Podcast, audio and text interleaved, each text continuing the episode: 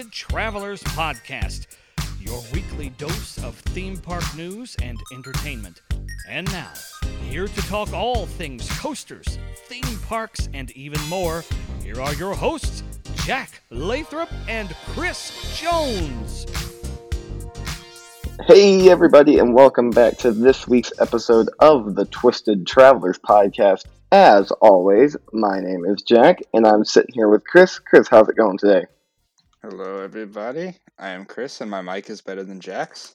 this Yeah, I know. Let's uh, go ahead and mark that one off the bingo board, folks. Um, Chris making fun of my mic for once. Yeah, I'm not at home, so you're getting crappy AirPods quality today. Sorry about that. Oh, I'm not the worst one. But yeah, uh, what's going on, everybody? So we took last week off, which we we literally could not have gotten an episode out last week if we really wanted to, um, because we had so much going on. But yeah, back, there was so, there was that, um, and then there was time zones, and I didn't feel like staying up till two a.m. to record an episode. yeah, and uh, so with that, uh, first off, we had like a whole basically at least one and a half weeks to let that last episode get out, and y'all really crushed this one. This was our biggest episode we've ever had, so we appreciate you guys so much. Absolutely destroying the numbers for the recent one.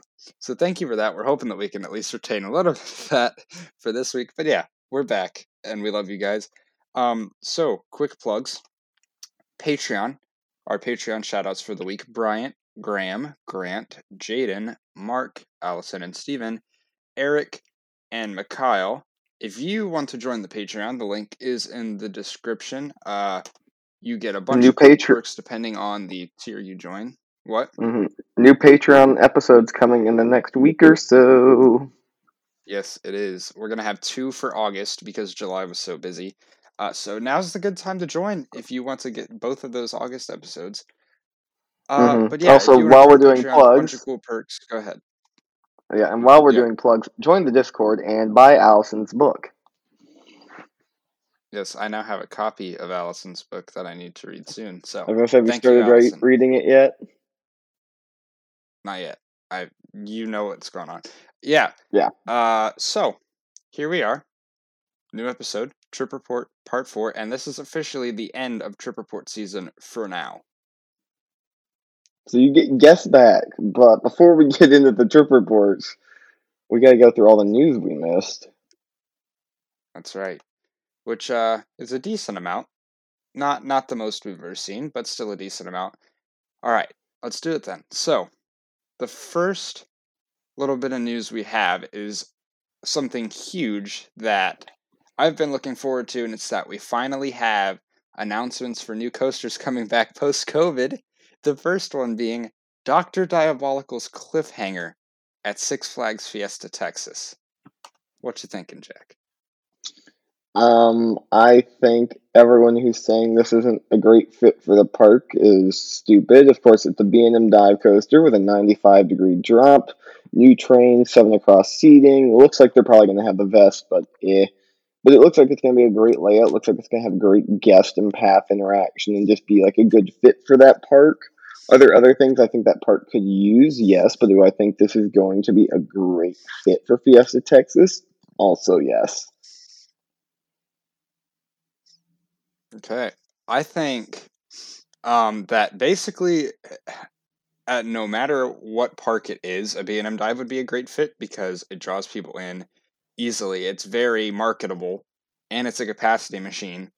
I think it's literally impossible to say that this isn't a good fit for Fiesta Texas. But the big takeaway is that 95 degree drop, B&M going beyond vertical, and dive coaster drops are already good enough. This is going to be absolutely insane. Uh, mm-hmm. The layout is definitely on the mini dive shorter side, which is fine. Uh, but it looks really fun. I'm sure it will be at least the fourth, maybe even the third best coaster in the park. Uh, but yeah, it looks great. I'm very excited. Also, that color scheme. The color scheme is sweet. The, the supports not being just like a color; they're more of like a texture. It looks amazing. I think the other the other two things I want to hit on are the drop because for a long time we've heard like it's like why won't B and M go beyond vertical with their dives, and it was always the trains are not designed to go beyond vertical the way the suspension works or anything. And so they've had to redesign the trains to do this beyond vertical, which is sweet. But I think the really the biggest takeaway, and I was talking with some friends about this on Saturday, um, B and M's working with Six Flags again. So can we start seeing some more of these mini dives or mini wings pop up at parks? Because I think like a dive like this would be a great fit at almost any Six Flags park, or a wing like X-Flight would be a great fit at almost any Six Flags park. So let's hopefully see this continue for the next couple years. Right. Yeah, I I bet you we'll see some mini dives and wings show up. The question of potentially hypers and gigas, I doubt, but you never know. Um, also, I'm gonna be interested to see what they do theming wise for the queue and everything, if they do any extra theming. Um, but yeah, so we're finally back to that point where post COVID we can get some major coaster announcements, which makes me very happy. Yeah, because I mean it's a BNN. M. This is definitely a major coaster announcement. Yes, for sure. Uh the probably the biggest we've had since post COVID, unless I'm forgetting something. Am I forgetting something?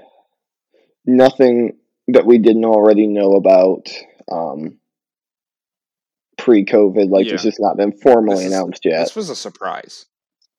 yeah, this was a this was what we all thought was going to be like the Axis or like one of the new impulses from Intamin or something, more of like an off Or the Zamperla. shelf. With the Zamperla Heart, we were all thinking it was going to be a smaller, almost off the shelf coaster. So a custom Nope. layout B and M is not something to joke about. What we got is much better, uh, in, in my opinion. I Uh, agree. So yeah, thank you, Fiesta Texas, Oh, for the huge oh, we gotta mention- Congratulations! I'm excited. We got one more. We have to mention one more thing. We have to talk about the airtime hill they forgot to hit D pump on. Oh yeah, that I'm sure that's gonna give great air. That that is like the shaping looks sick. It's like Triangle Hill on a B and M. Yes, that that makes me very excited. Uh, it's not the longest, but the elements it does have look amazing. So hmm It looks like a mini Yukon Striker to me. yeah, it's like slightly longer Baron. Yeah. hmm Okay. So, next up, speaking of announcements, Glenwood Caverns will be making an announcement for 2022 on August 20th. Uh, anybody who has like that Gerstlauer pipe dream like me, please, this is our chance. I, I, I hope that it would- is. I doubt it, but I hope so. I'm just imagining like that them figuring out a way to like suspend the ride off the edge of the cliff somehow and just how nuts that could be. Like the ride itself might not like you put it in any other park, it'd be like, oh, that's a good ride, but you put it on the edge of a cliff and it could be like world's best crazy machine. Hey, it's gonna be a record breaker somehow, so we'll we'll see. Highest roller coaster in the world. Hey, potentially, but like I I highly doubt it will be anything absolutely huge. If it were to be anything huge, then the Gerstlauer probably is actually going there. Uh, but I have no idea what it's going to be. Probably something decently small. But if it is somehow the Gerstlauer, I'm going to be a very happy person. Then you're probably gonna reconsider going on that trip with me next summer, aren't you? Yeah, probably. Okay. So looking forward to that. that will be like see. two weeks out. We'll get that announcement. That's right. So we'll have that on the episode in two weeks. Mark it on your calendar. And then Kings Dominion on August 12th is announcing a mysterious new attraction for 2022. We have no clue what it is, or where it currently is sitting at, or what the color scheme will be, or what the supports will look like, or anything at all. Yep, we're gonna have another huge surprise. Nobody has any idea what Kings Dominion is adding. Uh, You know what would probably be the craziest thing is if it ended up being like an S&S 4D free spin or something. know, that'd be like unimaginable. I would lose my mind. That would be insane. But yeah, Mhm. Kings Dominion's gonna be making an announcement soon for uh something. Could be a free spin, you never know. Um Could be an that'll be on August twelfth. Well, I mean that'd probably be very likely. I think a free spin's way out there. Yeah, like Access there's would be too no, basic. like no chance they get like an access. That's too basic. But the free spin, that's just so like outlandish. I could totally see it happening. And it has like green track. Bamboo supports. insane. Be amazing. So anyway, next up on the list, this Chill is a bit out, of there's no sadness. I know, pipe dream, right? Uh, Yeah. Next up on the list is a bit of sad news for some of our European friends. Walibi Belgium is going to be closed until early August at least due to the flood damages. Um, thoughts and prayers go to everyone affected by all of that. And yes, James, you need to stop breaking crap. But yeah, the flooding uh caused this. If you missed that, I think we talked about that a couple episodes back. Um, but it got flooded. Kondaa might have had damage. So yeah, they'll be close to at least early October. Kinda saw it coming at the point from everything we had heard, but that just sucks. Hopefully they'll be able to get everything working and fixed back up to what it was soon. Mm-hmm. Okay. Um. So we had, I think this was our last like decent size announcement we had, and that was that Peppa Pig Land, uh, coming here in Florida. The rides were revealed, and they will have a coaster, Daddy Pig's roller coaster. I cannot not laugh at I, that see name. now, real quick. Hold on, hold on, hold on, hold on, hold on. Let me clarify something real quick. Jack did news this week. I'm not really even sure why we put this on here. Usually, this seems like something we would just skip over and not cover. Jack, I'm sorry. I just want. I had to. La- we have to laugh at this name. The name of this roller coaster might be the most stupid name for a roller coaster of all time, and we have to laugh at it. Well, Daddy Pig's roller coaster, everybody. Daddy Uh, Pig's roller coaster. been revealed about it. Yep. Daddy. Pig roller coaster. I'm not going to spend my money to go to Legoland, but I might spend my money to ride that. Cheetah at Wild Adventures continues to be dismantled. Yep. So uh, all you people that were saying RMC, RMC, and when I was thinking I might have to admit defeat and say I was wrong, no, it's looking like I wasn't wrong. They're just getting rid of it. So they're going to build a ground up RMC. I mean, maybe they got to compete with Fun Spot somehow. They don't compete with anybody. They're in the like worst spot for a park ever. I mean, it's really not an awful spot for a park. Like where they put it makes sense. It's just they have nothing to attract people going from Atlanta to Orlando. Who knows what they'll put there, if anything. They might just leave it as a massive, you know, grass area. But yeah, so Cheetah, goodbye. Rip. Uh and rip any chance of me going to Wild Adventures in the next two years. Yep. Okay. Disney, indoor mask mandate. Uh not really surprised about that. It's been interesting though to see that like Disney said yes, masks are required indoors, but then Universal, which we have firsthand experience with, is like we recommend it, but we're not going to say you have to. Yeah, think about what market they're going after. And then this is that's why People it's who are going happening, to but decline their Disney. Yeah. So yeah, that's definitely going to affect the industry somehow. I'm sure we'll see more of that soon since Disney has done it. But uh yeah, not really surprised with uh Delta and everything that's going on. But mm-hmm. we'll rebound. We'll be good eventually, I'm sure. yep. We we did a decent enough job getting to the point we were at and now it's going back downhill, but it'll come back up, I'm sure. So All right. Last few things. Skyrush is still down and probably will be for a long time.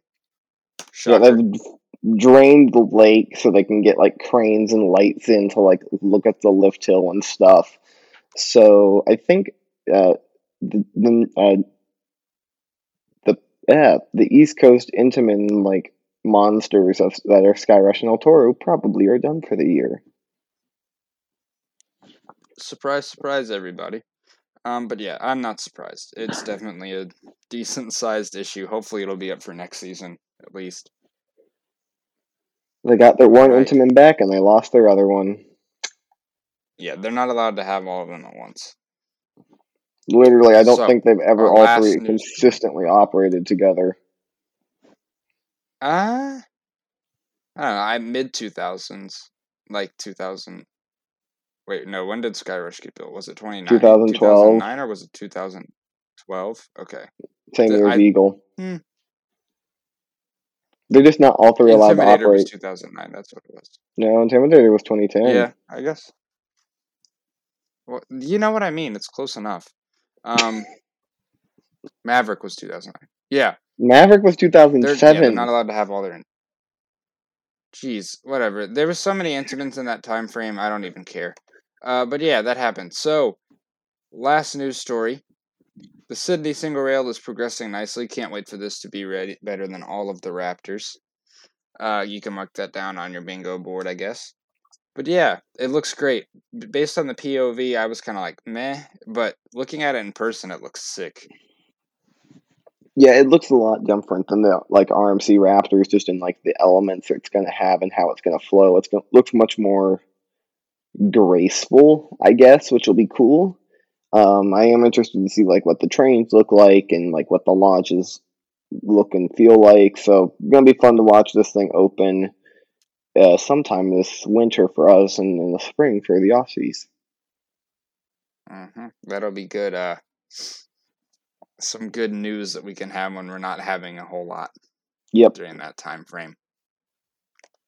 Okay, so that was news decent size this week, but we actually made it through that in decent time because this is going to be a long episode. Uh, so I'm proud of us there. Listener questions. This week we had five questions from you guys. Once again, quick plug join the Discord. We ask for questions every single week. We have an episode coming up, and that's where we get all of them from. So let's start it Plus, off. you can get in First on the great discussion about the episodes after they premiere and talk to Chris and I about anything and everything. Because most oftentimes we tangent about anything and everything in Discord. That's true. All right, we ready? I think we're ready. All right, first question from Grant. Are Toon Lagoon's days numbered at IOA? I hope not. Simple I want to. Con- Uh, I want to continue writing Popeyes with Chris as long as possible. We'll talk about that later. Well, okay. So, um, I, I I'll go a little bit more in depth with my answer. Um, I think Epic Universe is going to be the focus for the next few years until that opens, and then once Epic Universe is finished, that's when they can move to do something else. And I think before anything would ever happen to Toon Lagoon, and yes, the IPAs, I, IPs, intellectual property, IPs. You just went full on TDR right there. We're talking about IPAs now. the IPs are definitely older, but okay, chill. Sorry, that was that was that was priceless.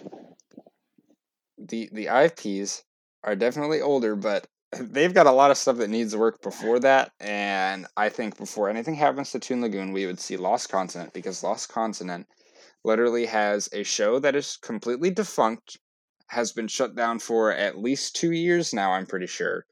uh, and an attraction that's been closed since before COVID, and it's a walkthrough. And then also, Studio's last investment was a stage show. I'm sure that they're going to want to put something in there uh, before they do anything with Toon Lagoon, especially considering we Lost Continent should come before Toon Lagoon. I think whatever will happen there will happen where um, fear factor is right now. So I think at least one, probably both of those two things will happen before anything happens with Toon Lagoon, and then obviously Epic Universe is priority next. Um, but yeah, Toon Lagoon, it, it's old, but it does have good rides that still get consistent ridership in the summer. And if they do eventually do something to it, I hope that they keep Popeye at least and just retheme it. Dudley, if they wanted yeah, to take out, I wouldn't be as mad, but Popeye's amazing. Although Dudley's is still so insanely popular, I would question them if they took it out. Um, if you're replacing it with a completely new ride, though, it's going to be more popular. True. Yeah, no, Popeyes is. I've done all of the big raft rides in the U.S. now, and Popeyes is still my favorite. That one is just stupid fun, and it's themed, and you actually get wet on it. Unlike some of the other ones, like Mystic River Falls or Infinity Falls, where you get wet, but they're themed. But Popeyes just turns it up to another level. I feel like.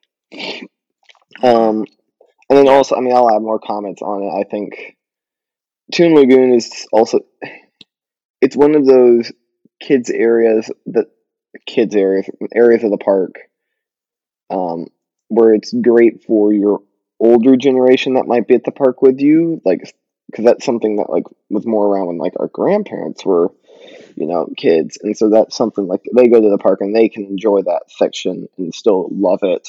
I think it's almost the same thing as like Planet Snoopies and camp Snoopies at the Cedar Fair parks. It's like Snoopy is not something from our generation, but we all know it, and our parents and grandparents love yeah. it too. I think a so good amount of people still know Popeye too, even though it's older. Dudley not as mm-hmm. much, but Popeye is.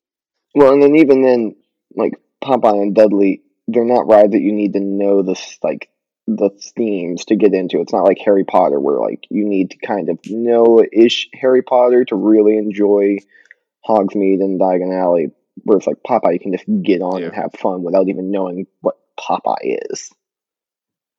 Right. Yeah, I mean that's that's pretty much all log rides and our log flumes and raft rides. Mm-hmm. Which is why it works. They're just there to get you wet. Yeah. All right. So, uh, too long didn't read no. Okay, next question from Joey. We've seen Cedar Fair and even Six Flags seem to place more emphasis on theming for their more recent attractions. Do we think more highly themed attractions are needed at non destination parks, not Disney or Universal, to continue to draw people in, or is it actually not that important to the average guest? This question, I remember Joey when you asked this one. I've been thinking about it since you asked it, and I cannot figure out like my like a perfect answer for it. Hmm. Um. I need to think for a minute too, because I feel like the like theming a large coaster like Copperhead Strike or like Doctor Diabolical, people aren't going to that ride for the theming but I mean, it's definitely uh, for enthusiasts. It's noticed, obviously, but I also feel like if you have theming in the area surrounding in the queue, uh, as like a cool sign, people who go to the park maybe not even knowing about the new attraction or not having it as a priority, if they see those added elements, it will draw them in more. I don't think it mm-hmm. helps as much from an advertising perspective, but it definitely makes the ride more appealing in park, I'd say. Mm, it makes the rides more appealing in park because, like, Carowinds and Copperhead's a prime example because Copperhead is easily the most themed roller coaster in the park. And while it doesn't like have like a, like there's not storytelling happening in the queue, and there's not like like there is a story for Copperhead, but it's not made it's very not obvious unless you, yeah. But you walk over to that part of the park and it draws you in because you've got the cool sign and everything. There's just stuff That's all around and it looks really sweet. And then you get in the queue and there's stuff to look at, so it makes your wait more enjoyable, which like boosts guest satisfaction. But then it also goes back to you're not at a Disney or Universal park. People aren't necessarily going to these parks to be immersed in storytelling. It will um, still be appreciated though. it, I think it would still be appreciated, and I definitely think it drives your guest satisfaction up, which is why I think it needs to be done more often. But I don't think it needs to be done to the level of a Universal or Disney park at a regional Oh, park. not to 'cause that level. the closest you're going to get in a regional park is going to be Silver Dollar City or Knott's Berry Farm, in my opinion. And those two do it on another level compared to regional parks. But then you go to a Universal or Disney park, and they still look like child's play. hmm And I will also say, it depends on how you market it because, I mean, what's in the shed? And uh, Orion's teasers definitely got a lot of people excited. hmm If you market it correctly, it will definitely draw more people in. And like Orion, while it's not like the best Giga coaster, it's easily the one I would like. I enjoy waiting in its queue the most because there's actually stuff to look at in the queue besides, you know, a fence and a lift hill at Fury. Um, Th- yeah, that's what I mean. It uh, if they market it correctly, it definitely brings people in. Is it absolutely necessary? Probably not, but it definitely has its perks. Theming rides at regional parks. So, all right. Question number three from Mikhail. You have any park chain to choose from for you to run for a week. Which chain are you choosing, and what changes are you making to the chain? go for it. I know what you're gonna say. Just go for it. Well, I'm if I'm running the chain, and I know I can't fire him. I was just joking in Discord. Uh, but if I'm running SeaWorld, I am vetoing Scott Ross's decisions and opening the rides. Uh, I know he's the major shareholder, but if I'm running it, I'm the major shareholder now. So SeaWorld's opening their rides finally. Yeah, that's literally all I care about for that. Yeah, I have the exact same answer. I feel like there's Chris. not that much you could do in a week. You know? Yeah, I have the exact same answer as Chris. We're we're uh, taking over SeaWorld and we're opening Iron Gwazi, Emperor, Pantheon, and Icebreaker. Yeah. And while we're I at it, mean, I don't know.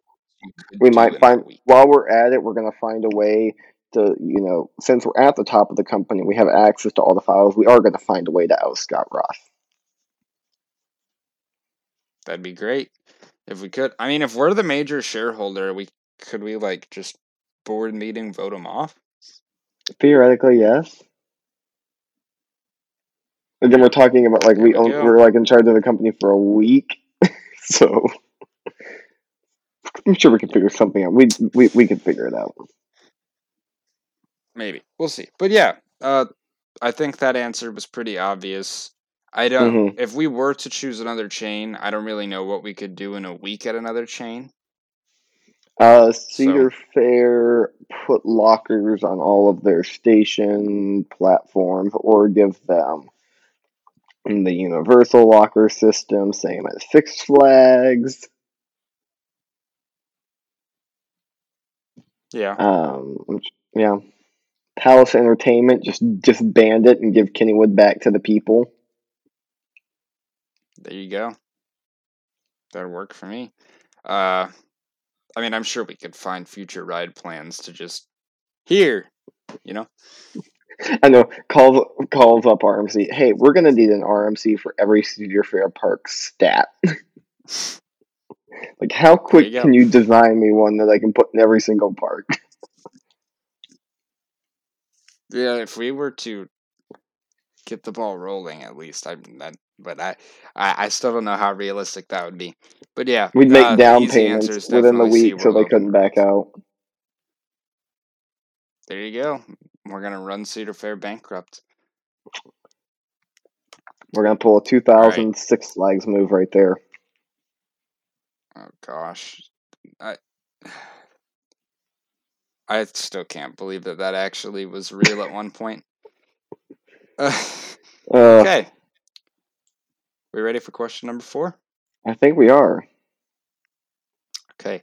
What do you guys use to track your credits and how do you rank them? This is from Dev with no Bev. Um, so I think we both use spreadsheets, right? Um, so I have a giant Google spreadsheet with just every credit I have ever gotten on, and then on that spreadsheet they're ranked. So like the like where it says credit one, that's my number one coaster. Where it says credit three eighteen, that's my uh, least favorite roller coaster. hmm Yeah, I do the same exact thing. Big spreadsheet that has every credit on it, but they're all in order of ranking. Um, I used to use Coaster Count, but it doesn't count some like Alpine coasters and things. Uh, so it doesn't give me my full number. Um, so yeah. and then you also I do Captain Coaster too. Oh yeah, Captain Coaster is really cool. I, I don't think many people actually use that, but it's just kind of like a you can have your top coasters listed on it and you can review rides or just give them star rankings. So that's really cool. Uh, I like Co- Captain Coaster. I think Jack's used it a little bit, but not a ton. I've used it a little bit. Cause, see, the thing is, if I would do it for every single ride I have ridden, I'd be right there on the same page as you.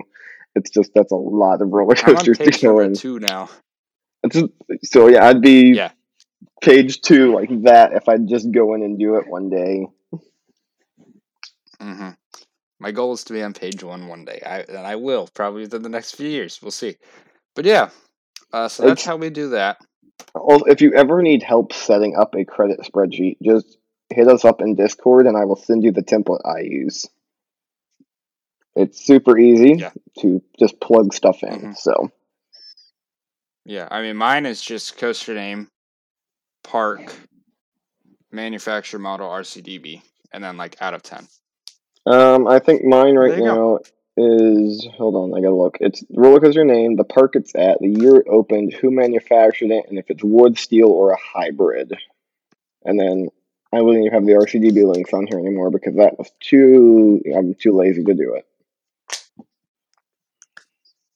Yeah, I mean, it's, and also it's easy to do once you get yourself started because then you just go park at a time. You know, Yep. the most you'll have to do is like 18 at once, which is like Energylandia and Magic Mountain. Most of that's gonna go So at the yeah, bottom, anyways. Also for worth noting yes. That um, we'll talk about a little bit. for those of you who don't know, I just redid my rankings. Like I overhauled them. A couple of people have seen them. Chris is one of those people. Definitely Y'all not are me. not ready. You are not ready for when we get to December. That'll be all that's said about that. Yep. So yeah. Okay, last question. This is from Grant. Does Jack have brain damage slash Stockholm syndrome from riding Invertigo too many times? Yes. I was gonna say I want to hear your answer to this, and then can you tell me like what my symptoms are?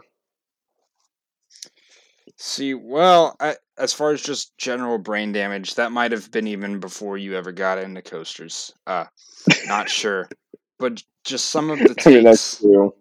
so, some of the opinions, the inconsistencies. It's just it, it shows.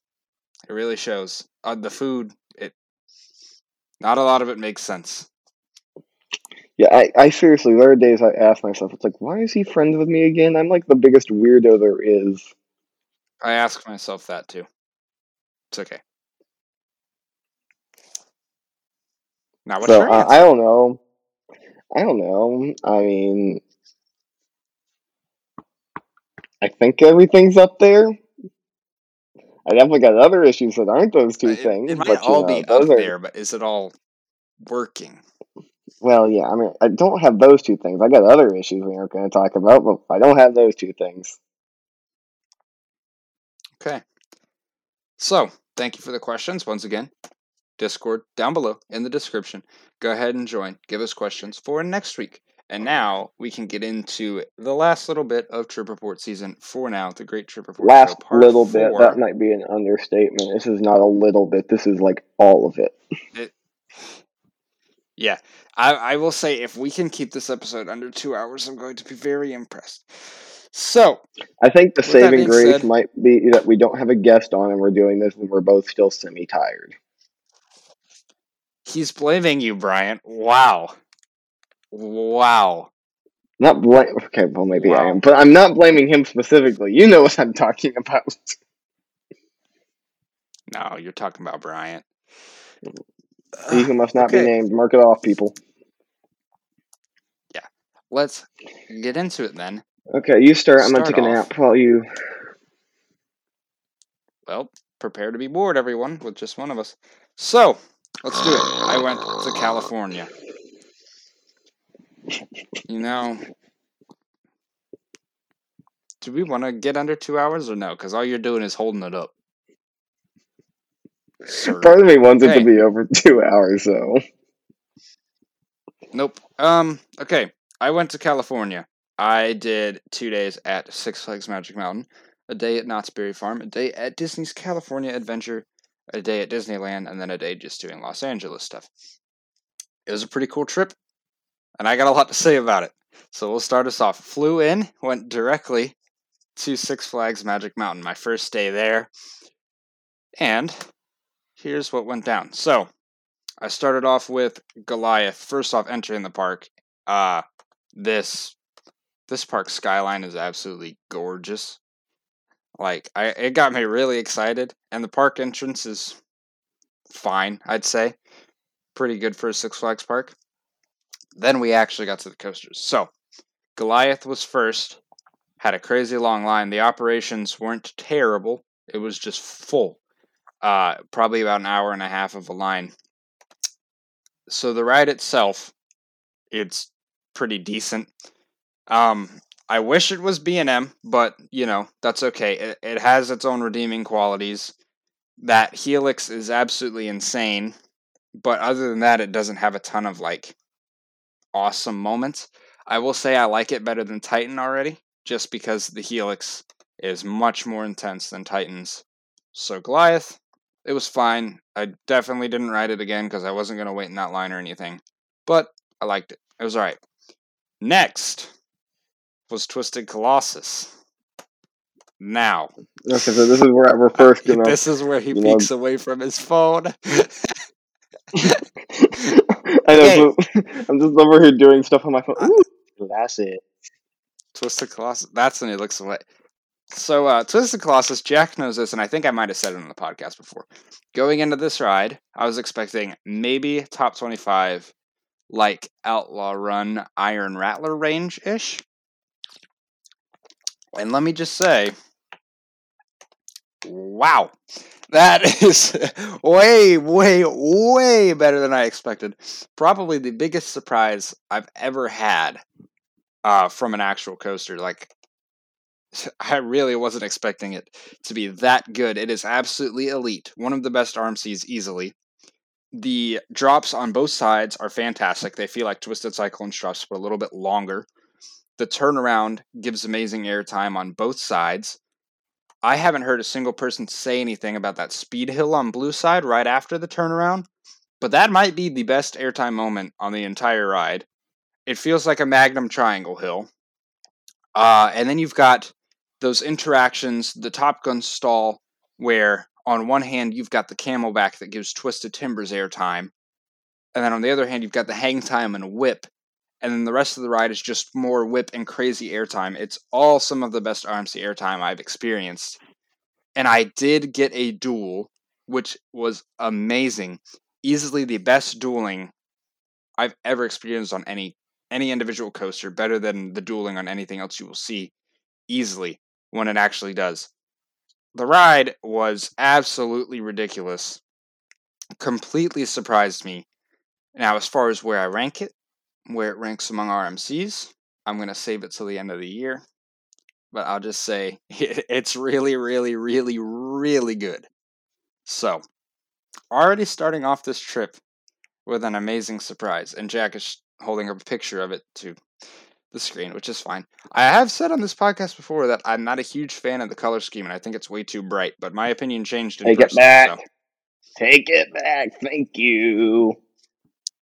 I'm taking it back. But yeah, Twisted Colossus, amazing. Magic Mountain is lucky to have this ride. So, Scream.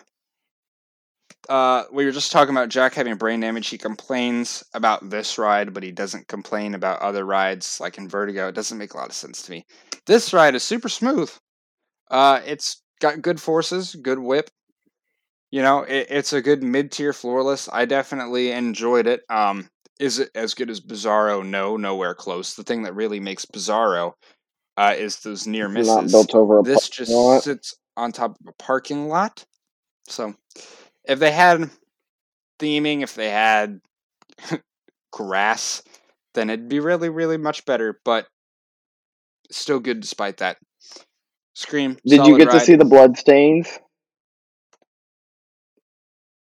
What are you talking You didn't see the about? blood stains. There's blood stains under the ride from where someone got shot in the parking lot. Oh, that's sick. They just Um, did. They didn't clean them up, but there's blood stains under the roller coaster. Well, okay. That's that's not good. All right, Batman. Good theming in the queue. Right itself, it it's pretty smooth and forceful. Uh, it's not over Georgia's or anything, but it is my second favorite Batman because it's on St. Louis's level as far as intensity and whippiness, but it had more theming. So, thumbs up. It's probably the you know, best themed Batmans are always there enjoyable. Probably, Like- unless there's something in like Japan that has good theming. I don't know if that one in Japan is good theming or not. You never know. When I'm talking like the like Batman, Batman clones, like it's themed to Batman. Oh. It's the best themed. Yeah. It definitely is. So yeah, solid ride. You know, it's a Batman. then we got Riddler. Um, I did not realize how good this thing's layout is. That's probably one of the best layouts B and M has ever made. It just Mm. keeps It going. Had a great selection of elements. It hurts. See, here's more of that brain damage. Look, okay, That was not brain the- damage. That was my legs. See, yeah, okay. I was about to say it's very smooth. It's really good. It does towards the end get to be a little bit much on your legs as far as the force. Uh, so it's, you know, if it was a sit down, this would probably be on like Kumba's level with that Mhm. layout, in my opinion. Um, I've always thought But- that instead of converting them to floorlesses, they should convert that one to a sit down. Like hey, that'd be great. I they they definitely will not do that, but that would be great. Yeah, it's not that like that one. It was smooth and it, there wasn't really headbanging. It was just by the time we were coming off that mid course, I was like, okay, my b- legs need a break, and we still had to go through like two or three more really intense inversions. It, it it other than that, it's pretty good. It's got some good theming too. Um and yeah, it's smooth, but this this is basically just proof to me that Scorcher is the perfect stand up just because it like does interesting stuff but isn't too big to where it hurts. So yeah, Riddler, it's alright, you know. Okay, after Riddler, Gold Rusher, the Mine Train. This was a little bit better than I expected. So it doesn't do a whole lot, but it's got cool terrain interaction and cool uh new angles of full throttle. So it's That whatever. ride is so Sorry. awkward. Just I mean, build it through the mountain and Yeah, it's it's weird, it's different, but it was still a bit better than I expected. I didn't know whether this was going to be a bottom tier or whatever, but it it was like mid tier, whatever. It's a mine train. It doesn't matter that much. Um, after that, I had gone to the front of the park to get my fast pass, and they had all these different rides listed as available for the fast pass, but uh, I got uh, some not so great guest service. They told me that full throttles they ran out of for the day, which is like okay, I can understand that. But then I ask about X two or West Coast Racers or what was the other one? I don't, Twisted Colossus because they're listed on the board. They say that they can. And the answer I got for those is we don't usually give those out. Which that doesn't make a lot of sense. You have them listed as an option and like I pay for this, but okay. So I got Apocalypse, wasn't too pleased with that, but whatever. Uh so you know, nothing I can do about it, just whatever. Um after that, I rode Viper, which Viper was pretty overall good. It had highs and lows. It was overall smooth, overall forceful. Uh, but it definitely had its moments where it could chatter or bang your head. Like one of those one of those loops I went through with so much speed that my head was a little bit forward and it just slammed against the headrest. Wasn't a huge fan of that, but whatever. Uh, that was the only really, really bad moment. I, it's definitely not like the best looper or anything, but it's it's fun. I would ride it again if I was at Magic Mountain. So Viper, all right. And then the last two rides of the night were Apocalypse and West Coast Racers. So Apocalypse, I was not expecting as much theming as that ride had. Uh, huge surprise. Very happy with that. The ride itself was really compact, which I loved. Uh, probably the most compact GCI I have done so far. Actually, easily the most compact GCI I have done so far. I yeah, it's definitely more compact than Thunderhead. Um, and I can name one that's great. more compact The lateral. What? I can name one GCI that's more What? compact than that ride. Gold Striker. That's it. No, American Thunder. Oh well, yeah. I mean, probably. American Thunder is also a bit shorter, I think. But yeah, um, Apocalypse. It didn't have the most intense laterals or anything, but it was very smooth. You could tell the retracking did work. Um, and the airtime was some of the most intense GCI airtime I have felt. Definitely more intense than Thunderheads. Um, really good ride. Mid tier GCI. I I think I do prefer Thunderhead a little bit to it, just because it's got stronger laterals and the terrain and the location and all that. But Apocalypse was really, really good. I liked it a lot. All right, and my last ride of day one was West Coast Racers. These operations were some of the worst I've ever seen. Sorry, uh, but when you have your new attraction in its queue is spilling into the midway, and you're holding groups before the indoor portion, but every single time a fast lane person shows up, you instantly stop the groups and send through fast lane.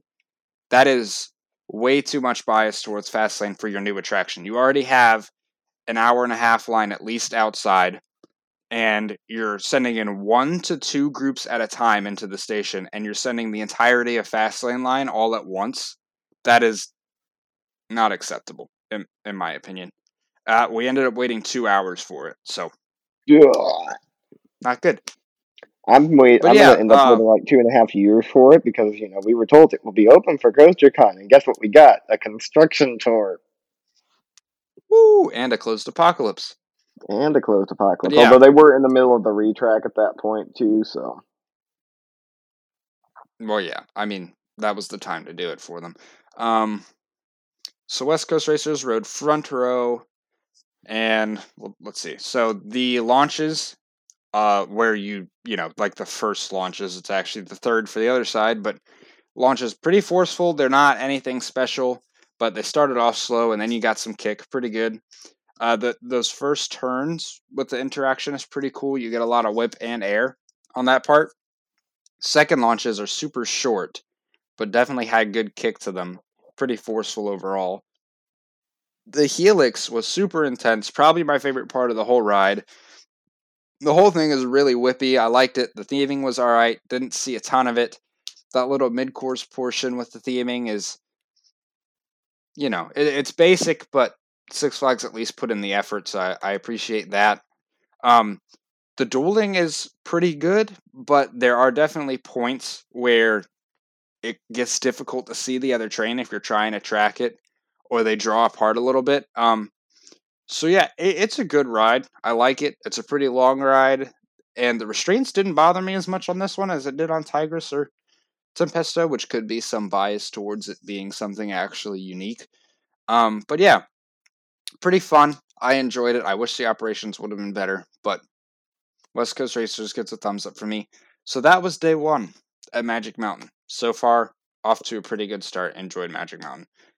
Day two started off a little bit rougher because Full Throttle had just as terrible operations as West Coast Racers. Probably waited like an hour and a half, and they're doing the same thing with Fastlane. Uh, they weren't holding the queue or anything, but if you were Fastlane and you showed up, they would do whatever they could to make sure that Fastlane got in before everybody else as quick as possible.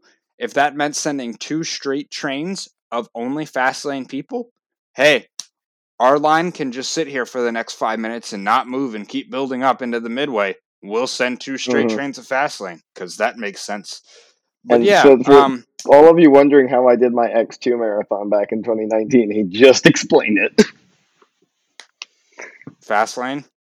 Well, because no, the reason is because it's because of that that because the morning we had ERT on X two is also the morning we had ERT on full throttle. So all of the people who needed the full throttle credit because they didn't want to wait through the two and a half hour line were at full throttle, and so because of that, there was no one in X two.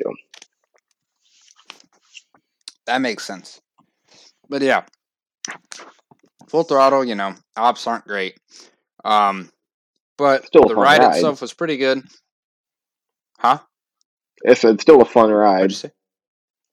I said Yeah. still a fun ride. Yeah, yeah. How many times you gonna make me say it? It's the delay. But yeah, first launch is pretty good. It's definitely better than the West Coast Racers launches. Um, the loop gives great hang, and then you know the rest of the way till that second launch, you got some good whip. Um, the middle part was fun. The launch was pretty intense, and then the airtime over the loop was fantastic. But the brakes are definitely a little bit of a buzzkill. But you know they didn't really have room for anything else. Uh, ride is good. If it was a little bit longer, I'd probably like it more than West Coast Racers, but I do prefer West Coast Racers for that reason. Uh, but yeah, full throttle, pretty solid. And then we did Superman. Now, at this point, I had just met up with Twisted Travelers, friend and fan of the show, an absolute legend, Klaus himself. Shout out, Klaus. And we had a good time. So, Superman, uh, the line uh, was pretty well themed, which I wasn't expecting. And also, the air conditioning was fantastic. Much needed. Uh, the line was, yeah, the line was much shorter than expected, which thumbs up for me. And the ride itself, obviously, it's not going to be as good as either of the accelerators. It does not hold up to those at all. And I'm talking about the Strata ones, Kingda Ka, Dragster. Um, the launch, you know, it's definitely not forceful or anything, but still, you're going 100 miles an hour. You're going 300 plus feet up in the air. It's it's a bunch of fun. Uh, but yeah, it's not the greatest ride in the world, but it's just one that you can ride for a good time. So Superman, pretty good. Ninja had the same situation with operations, but I'm sure you guys are tired of hearing me talk about that. This ride was a lot more uh, intense than I expected it to be. The line, or not, what? The swinging was uh, a lot more than I expected, and I also love the interaction with the terrain and with the log flume. Uh, so it was definitely way better than I expected. Really good, and is now my favorite suspended for sure. I know that that's going to be a hot take to some people, especially Kings Island fanboys. Um, but it's better than Bat. It's better than Iron Dragon. Very good. Yeah, it's probably my Thumbs up me. second favorite one. I, Vortex at Canada's Wonderland, even though it's the exact same ride as the Bat, just does something else in that he some of those helixes. So hmm Yeah, I haven't done that, and that's one of the ones that I could see beating it. But I really like Ninja. Good ride.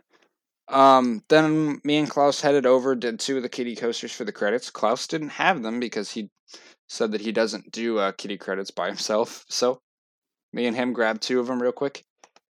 And then it was time for New Revolution. Not ex- New Revolution. Uh, I grabbed my fast pass for at the front of the park, and uh, it ended up being a walk on. Waste of a fast pass, but that's all right. Got back row. This is another ride that was better than I expected it to be.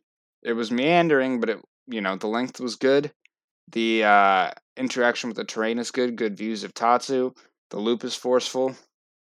Decent ride. I like it more than Super Duper Looper, which I think is like the best comparison you could make. Um, so that was fine. And then it was time for my 300th credit X2, one of Jack's favorite coasters ever. Yeah. So, X2, it was on one train. I'm pretty sure the other one is broken, which acceptable. Um, it's X two. It's so I, probably we got always front broken. row. Yeah, uh, those things have to be expensive to fix. Um, me and Klaus got front row for my number 300, and this ride is so jank, and it is not the most comfortable ride at all. I, I wasn't a huge fan of the restraints, but it's not unbearable. I could definitely ride it, you know, a couple times in a row. Uh, definitely couldn't do 15 like this weirdo did. We were just talking about the brain damage. He complains about Banshee, but he thinks that this is a marathonable ride. It is a marathonable ride. I don't know what you're talking about. You have problems. I know But yeah, I do. X2, it, it is not comfortable, but it's still bearable. The drop is absolutely insane. I definitely like Time Travelers more, but it's still super cool to be facing face down. I think my favorite element of the whole ride is that first Immelman because you go up that and then you're like on your stomach, but you're Hold- getting hold- airtime okay. somehow. That's not an Immelman. That's a Raven turn. Get the that's No one cares, nerd. Um, I I care. And you're a nerd it's too. shaped Don't like think an you're not. Not that much. It's shaped like an Immelman. It's an Immelman to me. I don't really care. But yeah, that's probably my favorite element of the whole ride. Um, and then you've got that flip, which is you know pretty fun. Uh, the turnaround is super jank. You've got that other inversion flip thing, which is super disorienting, and then that last whatever. Since you're gonna complain about whatever Raven turn. uh, inversion. Okay, the last Raven turn Thank uh, you. super intense. And you didn't like- even ride it in the back where it tries to kill you in that. The front is Yeah, just I mean, attempted murder. The great. back is like your life flashes before your eyes. But yeah, that that element was super intense. And then you've got the break run where you fly in and flip again. It's great. I loved it. It was definitely a worthy 300. Uh, it is not smooth. It is super jank, but it completely makes up for it with every other, like everything else it does. It gets a huge two thumbs up from me. Where it ranks, I'll also save till the end of the year, but you will definitely hear it at least in that top 25 list. So, all right, that was Magic Mountain. Uh, my final thoughts is that Flash Pass definitely needs to be bo- more uh, consistent, both in line and with what they hand out. Um, some rides did fast Flash Pass perfectly, like Apocalypse, it was Flash Pass Go, Normal Go, Flash Pass Go, Normal Go, every other one, and then you had West Coast Racers in Full Throttle. That was my biggest complaint. The food service uh, definitely could be improved. There was a point where we waited like 30 minutes for a burger. And uh, there is like no merch there, hardly at all. There was one coaster shirt I saw the whole time, which was an absolutely hideous green and orange tie dye Tatsu shirt. So that's a Yep. ride that's not even open right now. Um, but overall, the coaster collection is fantastic and it has great atmosphere. It is easily the best Six Flags park I've been to. It has those issues, but it still is one of the best parks ever, even despite those. So if they fix those up, it might be the best, honestly. Uh, Yeah, I the loved my time at. Magic Mountain. It was great, and I'll be back with Tatsu and the Raptor. The merchandise sucks at that park. Yeah. There's a reason my merch Mhm. from that park is a roller coaster wheel. I mean, my merch from that park was the X2 Nano coaster. So the Nanos are cool. Everything else is bad. But yeah, Magic Mountain, good, very very good. And then it was Knott's. Now Knott's, I had Fast Lane. Uh, I could already tell throughout the day that they have the same Fast Lane issue that Magic Mountain does in a lot of ways. It's just I abused it this time. I admit to it. Um, but yeah, so step met up with Klaus again. We did a few things with what? The first step is admitting it. Yeah. I mean, look, I, I bought the thing. I'm gonna use it. Uh, but That's what we said to the poor girl. To your point, she was like, "Yeah, y'all aren't gonna want to use these today." And we're like, "Yeah, we're using them."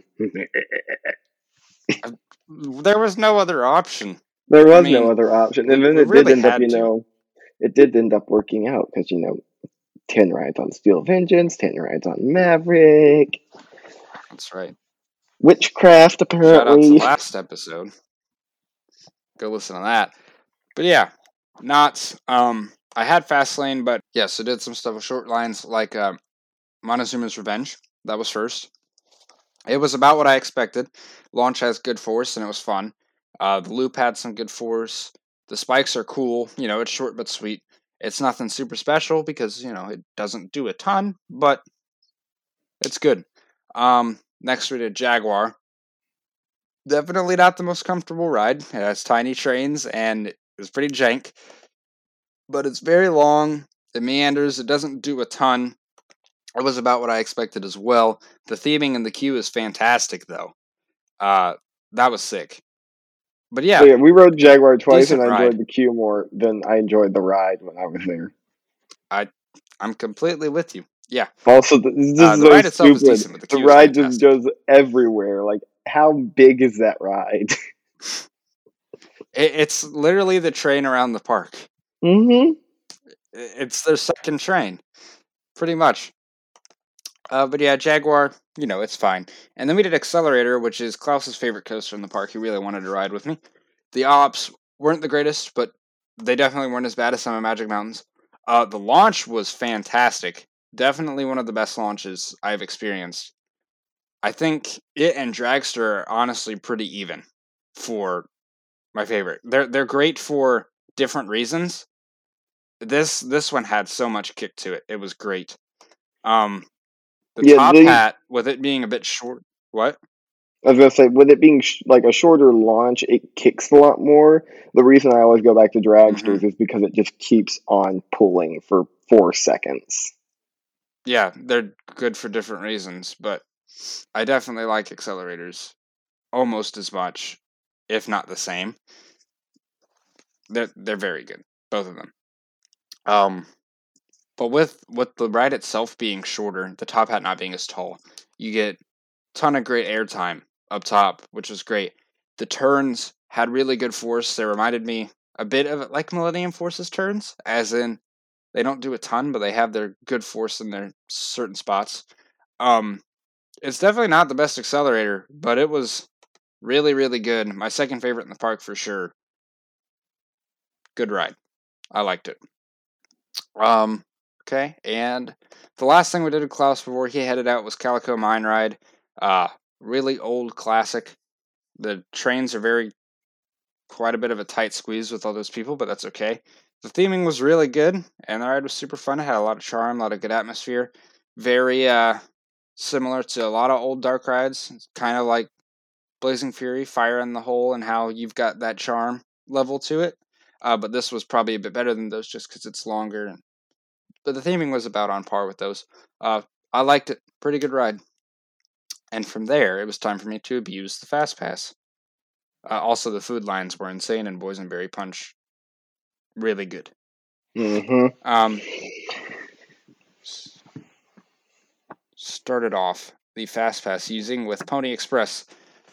So this is definitely not the most comfortable ride in the world with that restraint system, but the launch was really good, surprisingly. The rest of the ride doesn't do a whole lot, and it's short. I would definitely not want to wait in that standby line. Um, it's good. It's fine. Fitting for a family coaster, but wouldn't probably wouldn't do it again if I went back to Knott's. And then it was time for Ghost Rider, the star of the show. So we got two rides on this in the back row. And the first drop isn't amazing, but I wasn't expecting it to be amazing because of the angle it's, It's at when- and, you know, It's It- when it's you hit the valley of that first drop that you realize what you're in for. Right, yeah. Uh, that first hill after that valley is ridiculous. It, it's like I don't even know. I, it's kind of unlike any other airtime I've done because not many. I don't even think there's another GCI on the planet that has Millennium Flyers and goes up a hill that large and sustains its speed that whole time. Yeah, it's because it You really know? isn't a GCI. Well, it's Millennium Flyers is what I mean. Yeah. I, I there's no other ride out there that I know that has Millennium Flyers and goes over a hill that large and keeps its speed. The, no, the only one that goes over a hill that large immediately would be like a Lightning Racer, and that ride definitely doesn't hold its speed over those hills. Yeah, this one does. So tons of airtime. Absolutely amazing. And then the turnaround, you get airtime going into it and laterals. The whole way back towards the lift is just ejector and a little bit of laterals thrown in. the drop off the mid course, probably the best moment of the entire ride. Absolutely ridiculous. And then the rest is just more insane laterals and airtime. That final helix gives great laterals as well. I I literally have trouble comprehending how the ride has such massive elements but continues to just fly through with that much speed. Like do they just pour Vaseline on the wheels in the morning? It do- it doesn't make sense to me. It just keeps going. It's so huge, but it doesn't stop. My brain doesn't understand how it does what it does, and it's ridiculous. I absolutely love it. If you consider it a GCI, it's my favorite GCI. If you consider it a CCI, it's my favorite CCI. Amazing. Absolutely It's a amazing. ridiculous roller coaster. I loved it. the drop off the mid turn is intense, and then it just keeps on going for the rest of that 2,000 feet of track you still have. yeah, it just never lets up. Absolutely fantastic. Um, so yeah, Ghost Rider, amazing. You definitely need to go ride that thing if you haven't been in Knott's before. Silver Bullet was next. This is a ride that a lot of people say is one of the weakest inverts, but it was a lot more forceful than I expected it to be. I uh, I actually really enjoyed it. The first loop was great. So was that overbank thing, and the Cobra roll was smooth and intense. But the second half was definitely the highlight for me. You have that first corkscrew and then it kind of keeps rolling into like a turn so it's a moment of continuous roll on a b&m that i was not expecting which i absolutely loved. Probably the best part of the ride. And then the second corkscrew is super whippy and the helix is super intense as well. Um so yeah it was a lot better than i was expecting. It is not the best invert in the world or anything but it is mid tier probably right there with like great bear for me uh, i really liked it. Also the color scheme is really cool. This is a great ride to walk into the park too. Like they did a good job with placement of this thing. Um and from there i only had two more coasters to do which first one was sierra sidewinder. This ride spun way too much uh which caused it to be actually super forceful. Really great ride I, I don't think this is purposeful, but every time we did a full rotation, you could hear a scraping metal sound at one point. That was That's a great noise. it didn't sound good. What? That, that, that's probably not good, but Mm-mm. It definitely didn't seem intentional. But uh yeah. It had a pretty decent layout and was just like super crazy spinning the whole way through. So I really liked it. Definitely one of the better family coasters I've done. And then there was Coast Rider.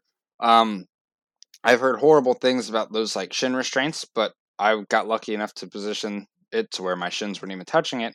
So to me, it was just a standard Wild Mouse. wasn't as bad as I was expecting. And then I also did Knott's Berry Tales, which is another ride that was better than I thought it would be. It has a really weird theme, but it's still pretty fun. I mean, it's almost impossible to not have fun on a shooting dark ride.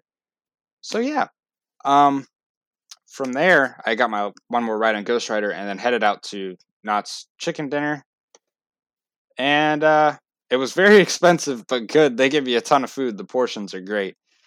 So, Knott's overall, I'm very overall Knott's thoughts. I'm very hypocritical of Knott's chicken dinner because I've grown up eating southern fried chicken and I'm sorry, but you Cali people, your fried chicken can't touch ours.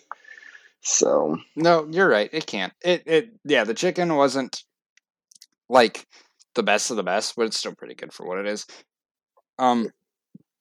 So my final thoughts for Knott's is that the ride collection is really good. The ops were overall better than Magic Mountains. They had some spots where they could improve, but that's all right. Fast lane should also be more even there, even though it benefited me today. I'm not gonna say keep it the way it is. Uh, the theming was absolutely fantastic. To me, it felt like an SDC with no terrain and less shade. Uh, and hang time was closed, but I'm gonna go back someday. So Knott's is definitely one of the best parks I've been to. It's my second favorite Cedar Fair park now. Cedar Point is obviously number one still, uh, unless you're Coaster Bro. But yeah, great park. I really like Knott's. Yeah. So, okay, let's see. What are we at? An hour and ten. Uh, we're not making that two hours, people, because I still got to talk about Rise of the Resistance. Okay, California Adventure. that's gonna be a good twenty minutes itself. I've seen the novel he wrote about it. I'm gonna try California Adventure. So started off with Radiator Springs Racers, and this was about what I expected. Just fantastic theming. The outdoor slow portion where you go up to the waterfall and everything is super cool, you know. And then you've got the indoor I portion. cried like a baby. Yeah, we all know you did. The indoor portion is super cool as well. It definitely feels like you're at uh, Radiator Springs at night. So that was super cool. All the animatronics look fantastic. The theming all the way up to that point is great. And then you get to the racing. The racing is so much better than the fast portion of Test Track. First, I mean, you get the interaction with the other car, which is great. And then also the speed is very similar, but it did have actually a moment of floater, which is like, what? So that was cool. And then uh, the rock work is just incredible. The amount of money and time and effort put in to have that big of rock work the whole way through is just ridiculous to me. So, gotta give props to Disney already for that. Like, it was a fantastic ride, much better than Test Track. Definitely one of the best dark rides I've done. I really liked it. From there, we have Guardians of the Galaxy. And wow, what a surprise that was. Uh, look, I've done Tower, so I was expecting Tower. Did not expect this to be way better than Tower. Yeah, I said it. It is a lot better than Tower. And I can already see Bryant's texting me right now as he's listening to this. But dude, this thing is so good. The theming is fantastic, and I love the storyline. The pre-show with Rocket is so cool. Uh, the animatronic looked great, and the details of the room are awesome. When he reaches down to take Quill's whatever it's called, that was that was cool. Um, and then you actually get to the ride, which is ridiculous. Th- the music is so cool, and then you've got the whole ride, which is just some of the most fun you will ever have. Seriously, like the screens are super well done. And I know a lot of people are gonna be like, well, they there's no physical part like on Tower. You don't move forward and all that, which is fine. I actually prefer that, and here's why. With them not having that physical part, that means that they have more time for the drops, and you get a longer ride cycle than Tower of actually dropping. And the drops feel way more intense on this than they do on Tower. So I'll, I'll take that any day over what Tower has as far as the theming in that part where you move forward and everything, and then you go. Just because the ride cycle keeps going, it's way longer. And then the actual show scenes, I some of them changed because I had two rides on them, which I wasn't expecting. I didn't know they had different scenes like that. Oh yeah, depending on the song you scenes, get, like- the changes the scenes you get. See, I figured that out because I've watched its POV a bunch of times since I've gotten home, and they've gotten different uh, songs with that. But yeah, the the actual screens, you know, cool action scenes, and then they're just funny because like you've got the scene where Drax comes out of the thing's mouth, punches it in its face, and then turns and says to you, "You're welcome," and laughs, and then you go, and then you've got Quill like celebrating as he kicked something away, and then he gets attacked and mauled again. Like it, it, man, my dad was laughing the whole ride through while we were on it. I absolutely loved this thing. Like, if you can't tell, I'm still going about it. it was that good. Uh, honestly, at, at least five times better than Tower. I know they're not going to change ours, but and it's the original, so a lot of people would be upset. But I would not be mad if they changed ours to Guardians. Sorry, Disney people. Being honest. If you can't tell, Guardians is one of the best dark rides slash flat rides I have ever done. Easily. I liked it more than Radiator Springs Racers. There's another hot take for you. So, yeah. Bryant, you can finish your message now. Um, Avengers Campus, we could talk a little bit about that real quick. This area was actually way better than I expected it to be. There's been those talks uh, from Dis Twitter about everything sucks if it's new, you know, that kind of Dis Twitter thing. Um, but yeah, Avengers Campus was actually pretty cool. Is it the greatest area in the world? Definitely not, but it's still overall pretty cool. Uh, we went to that like Pym Cafe place and got breakfast, and it was really really good. They have like this weird blue cinnamon bread thing, which was great. It's not Dollywood cinnamon bread, but it's still really good. Um, and then they have pretzels, which are absolutely huge. So I had one of those. That was great too. Uh, but yeah, the area is actually really cool. It is definitely not the best themed area in the world, but I liked it. I, it had good atmosphere. And then from there, it was Mike and Sully to the rescue, which is easily the greatest ride of all time. No question about it. Uh, like 10 out of 10.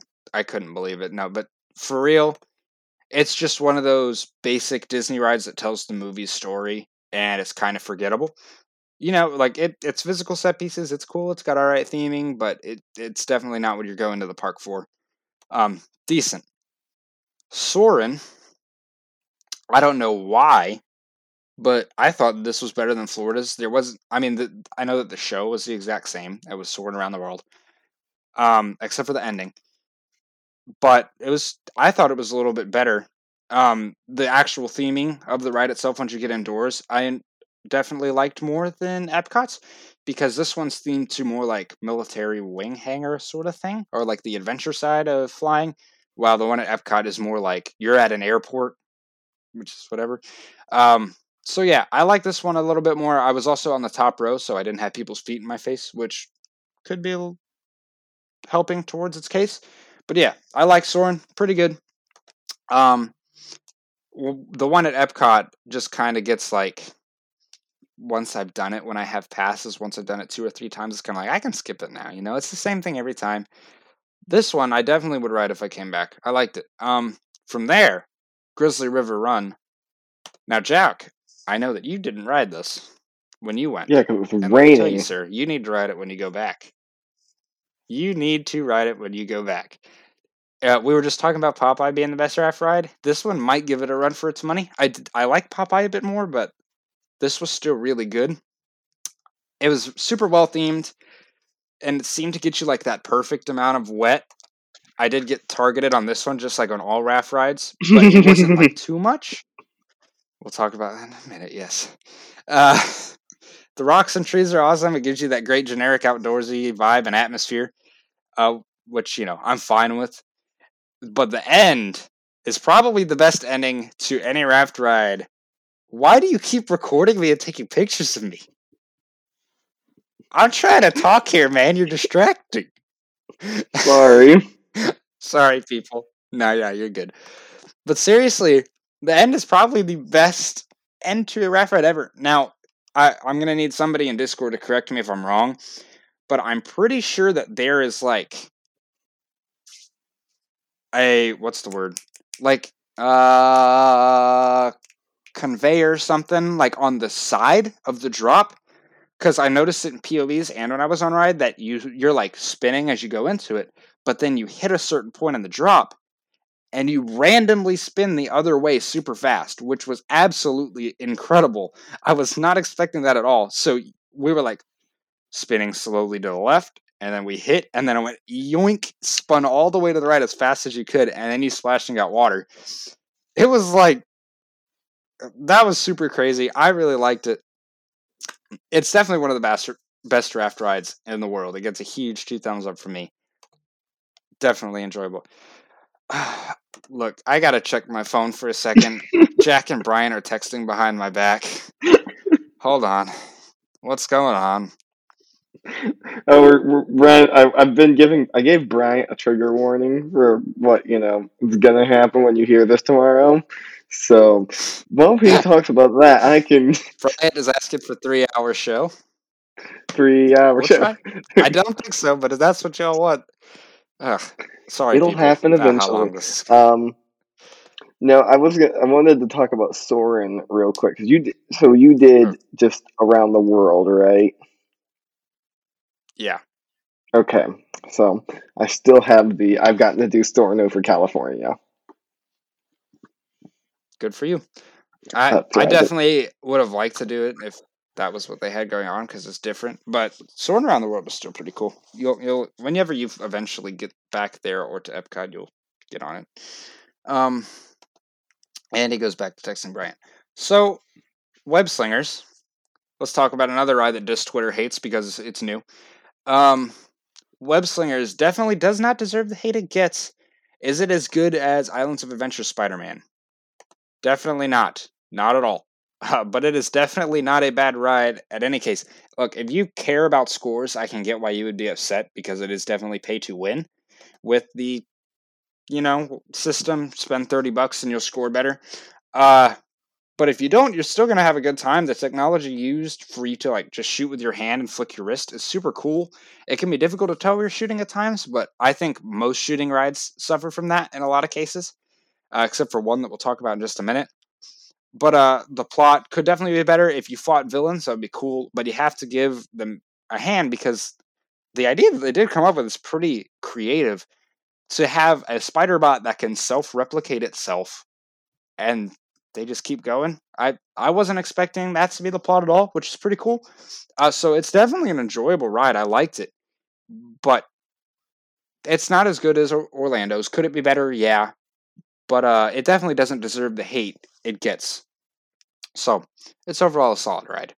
Uh, they had this lemon Dole Whip thing that we got next. It, it's like raspberry icy in the middle of lemon Dole Whip. Might have been the best thing I had on the whole trip. Seriously, it was that good. Uh, so while I was eating that, though, I was just watching Incredicoaster's operations, and what? You know what I'm talking about? Mm-hmm. It's that thing chew through people. Literally a train every 20 seconds. It didn't really make much sense to me. Like I timed how long it would take for the train to get off the first block so they could send another, and it was like 16 seconds. And there was points where they were getting it at 16 seconds, onto the next block. Absolutely insane. The, the, probably the best operations you will ever see on any roller coaster ever. I don't think it's possible to top what they were doing. Um, no, it's that and another ride we're yeah. going to talk about here in a bit. Mm-hmm. Oh yes, that honestly, this was quite a bit better than that, one, I think. Uh, but did ride Incredicoaster next, and it is not the best coaster ever, but I wasn't expect I wasn't expecting it to be. Um, it doesn't do a ton, except for like pretty good force in the loop, but it's a really long ride. Great capacity monster. Uh, pretty good theming. Great fit for Disney Park because it's a good sized coaster that I think will attract the older kids, but also the family can ride. It's not the most forceful thing in the world. Um, it's super long and it's just pure fun. The Incredibles theming is pretty cool. The launches were pretty good, and then I mean, yeah, the operations and dispatches. It it's a good ride. It gets a thumbs up from me. Great fit for a Disney park, I think, for a roller coaster. Um, and then I did Midway Mania, which we have here in Florida. And I will always love doing these rides. Like this is that ride I was talking about where the shooting you can always tell where you're shooting on this. It super simple ride, super simple theme. The ride is just pure fun. I love them. And then uh yeah. after that we did the Ferris wheel. Oh, go ahead. I got I got to jump in on Midway. That was one of those rides when I went to DCA. David made a point of saying, "No, you have to do this one. It's super fun. It's like, oh, like I really don't want to. And then I was like, okay, yeah, they you were totally right. Fun. That was amazing. Yeah, it's a super simple ride, but like, name me a, a shooter that you're gonna have more fun on. I honestly don't think there is one. Um, the only one that I think I've had more fun on was Flooded Mine Ride at Silver Dollar City, but that was a lot more nostalgia for me because I never got to do Dollywoods. Yeah, Flooded Mine Ride is definitely not like great for a shooter because it's super old, but uh, yeah, it has that nostalgia factor and just cool atmosphere. Um, but yeah, after Midway Mania, we did the Ferris wheel and we did those swinging cars, and it's just like a weird but fun sensation that you get. Uh, it's a good flat and icon for the park, so you know, solid. And then from there, there was two more rides to do. Uh, we did Little Mermaid, which was exactly like the one at home, uh, and I would say that it's just like Mike and Sully, and that it's literally just a dark ride with solid theming and set pieces, but it just tells the story of the movie. Doesn't do anything super special or different. You know, you're not going to the park for that for sure. And then did uh, Goofy, which is the Wild Mouse, standard Wild Mouse, few added theming moments. Um, definitely one of the better mice I've done. Gives a thumbs up for me, but it's fine. And then I ate at that Italian restaurant in the middle of the park, which uh, was great. I had spaghetti and also had one of those Jack Jack Num Num cookie things. uh, Okay, which can we talk really about how great well. those They're- are? I know they're like baked fresh and they're super gooey. I liked it. It was really good. It was like it was like And one of those things we were we were at there. I was like, my name is Jack, and I cannot. It's like I can't be here and not get a Jack Jack Num Num cookie. And, then I walked around acting like Yeah. Jack Jack for like twenty minutes, and everyone was like, "Jack, you're insane." I was like, "I know I am." That's just weird. Oh my goodness. You've seen my Disney Plus profile, right? No, I don't need to. Not right now. We're in an episode. You can do it later. Well, yeah, I mean that makes sense. But whatever. Never mind. okay. So that did it for my day. Final thoughts for DCA. It was definitely one of the bigger surprises as a whole park that I have had. Uh, Disney Thusies talk this thing down, talk this park down. They talk like everything they can down, but it, I've heard a lot of negative things about this place, and that resulted in me enjoying every single moment of time I had here. There's not a single bad ride. Guardians is one of the best rides I've ever experienced. Uh, everything is well themed, has good atmosphere. The operations are great, which is expected from Disney. The park is a huge win, and I genuinely like this more than Epcot and Hollywood Studios. As of now, I haven't been to Hollywood Studios since Mickey and Minnie and Galaxy's Edge, but I really like. but now you know what Galaxy's Edge is. Well, yes, which might give it the edge, but we'll see. Uh, but yeah, California Adventure, very good park. I enjoyed my time there. Okay, let's get through Disneyland. So, uh, didn't get a rise time in the morning. Made me a bit nervous, but I foreshadowed I do get one later. Uh, Indy and Pirates were close and not off to a great start, so we ended up doing Haunted Mansion first. And this is another ride that I liked better than the one in Orlando. Um, walking up to the mansion is cool, and the queue was better overall. Uh, the ride itself, there wasn't a ton of differences, but any differences I did notice were additions that this one had that ours didn't, not the other way around. So that wouldn't a it be the opposite way though? Because wouldn't it be ones they just didn't give to y'all that that one had? What? I I, didn't- I like this more than Worlds. Yeah, but Disneyland's opened first, so they're ba- basically what you're saying is they short- shortchanged y'all when you got yours in Florida. Well, yeah, yeah. I didn't mean additions in that way. I just meant like new to me. Um, but yeah, like the the few things I did notice was the Hatbox Ghost, obviously, uh, which is pretty cool. And then the trees in the yard scene had faces, which I don't remember from ours. So that's also cool. Uh, there, it's not much difference other than that, but I didn't notice anything uh, missing. So yeah, I, I give it a slight advantage to the compared to the one over ours. Um, Indy opened up after, uh, and it was what I expected. It's a very good dark ride. The queue is absolutely massive, super well themed. Uh, the ride system is the same as Dinosaurs, which is really cool. Uh, I I love that ride system. And uh, the start was really cool with the Indiana Matronic, and then you go into the main show building, which is awesome. Like the turns are fun. The theming is really cool. You got the the bridge, love that part. And then after that, you have the scene with the boulder, which is awesome as well. Uh, it's definitely a top tier dark ride. I'd say I like it just a little bit more than Dinosaur, but yeah, I, I really enjoyed it.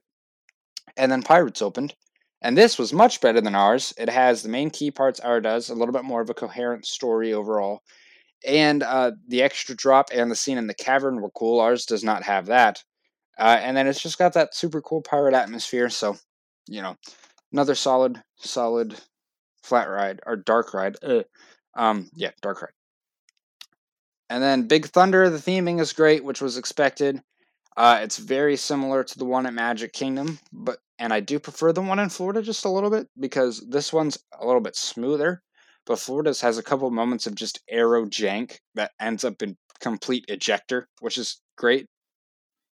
Um, so that's why I would give Magic Kingdoms just a slight edge for those few moments of actual ride in- intensity, I guess. Uh, and then we did Smuggler's Run.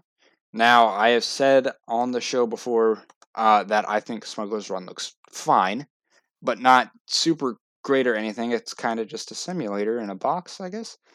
Um, but no, it was definitely way cooler than I expected it to be. The queue was great, and then the ride itself is super cool. It is just a simulator, but the interactivity puts it at a whole nother level. The story was super cool, and the ride is just like a lot of fun overall. Uh, me and my family were absolutely terrible at it. I was a gunner, and we sucked, uh, but that's okay because that was just hilarious. Um, had a really good time on it.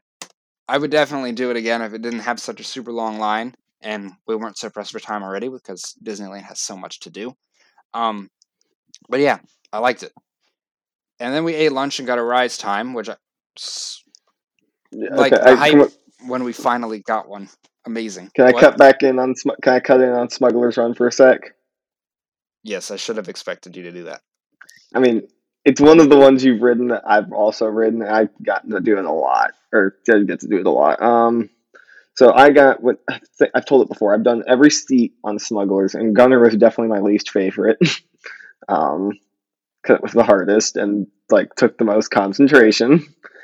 Engineer was the middle one, and then pilot's the best, obviously. But it's one of those things. Like you, it's a simulator. You don't expect it to be like that crazy, and then you get in there. It's like, oh, this is pretty cool. Yeah. So Smugglers is great. It, I love it was Smugglers. definitely better than I thought. Pro- be- best simulator I've done for sure, easily. Which none of them are that great except for this one. So, yeah. Um.